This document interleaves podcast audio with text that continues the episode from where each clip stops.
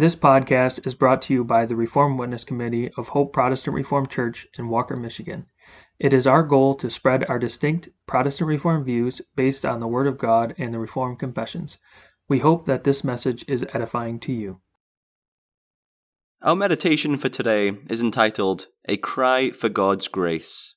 Let's begin by reading from Psalm one nineteen, verses fifty-seven through seventy-two. Thou art my portion, O God. I have said that I would keep thy words. I entreated thy favour with my whole heart.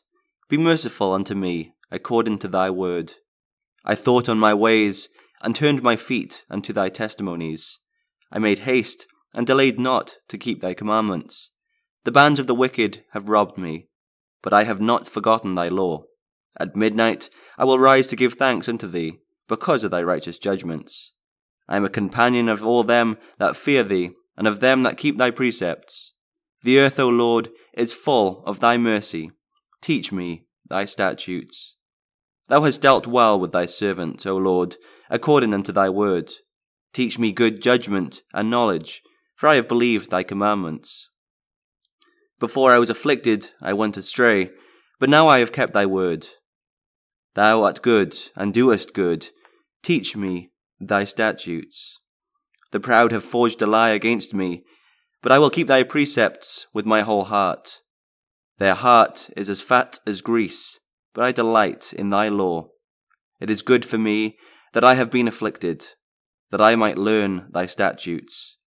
The law of thy mouth is better unto me than thousands of gold and silver. You cannot give God anything that is not already his, and you cannot buy anything from him. No matter how faithful you have been, even if you can say with the psalmist who in Psalm one nineteen verse fifty-seven wrote, Thou art my portion, O Lord, I have said that I would keep thy words, you have not earned anything. The strength and desire to serve God comes from God. He kept your heart beating and worked that desire in your heart. You owe him thanks, and he owes you nothing.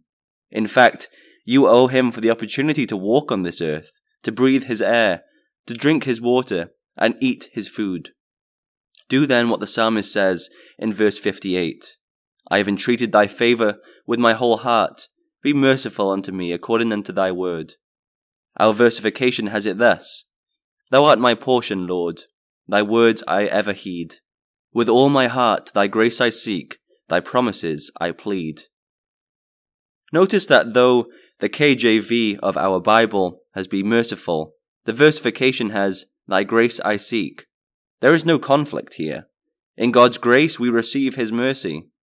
His mercy displays His grace. Yet the word grace is closer to the meaning of the Hebrew word. In fact, in the text we read, I entreated thy favour, and grace is favour.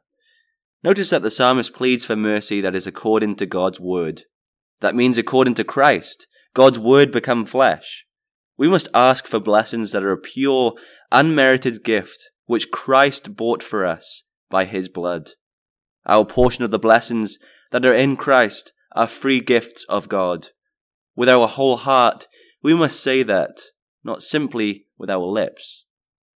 For to ask for anything on any other basis is to add to our sins, and would be a reason for us not to get the gift.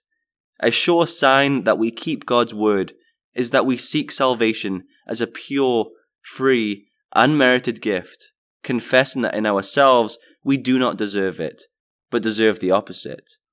Even our desire for salvation is a gift of God's grace. Praise Him for it.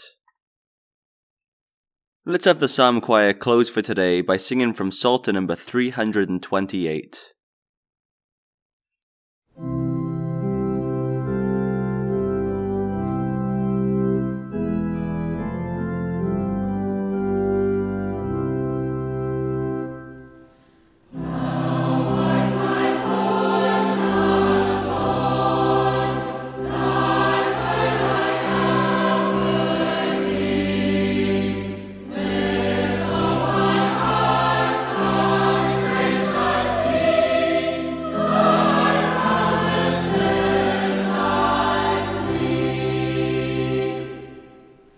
Thank you for listening to this message.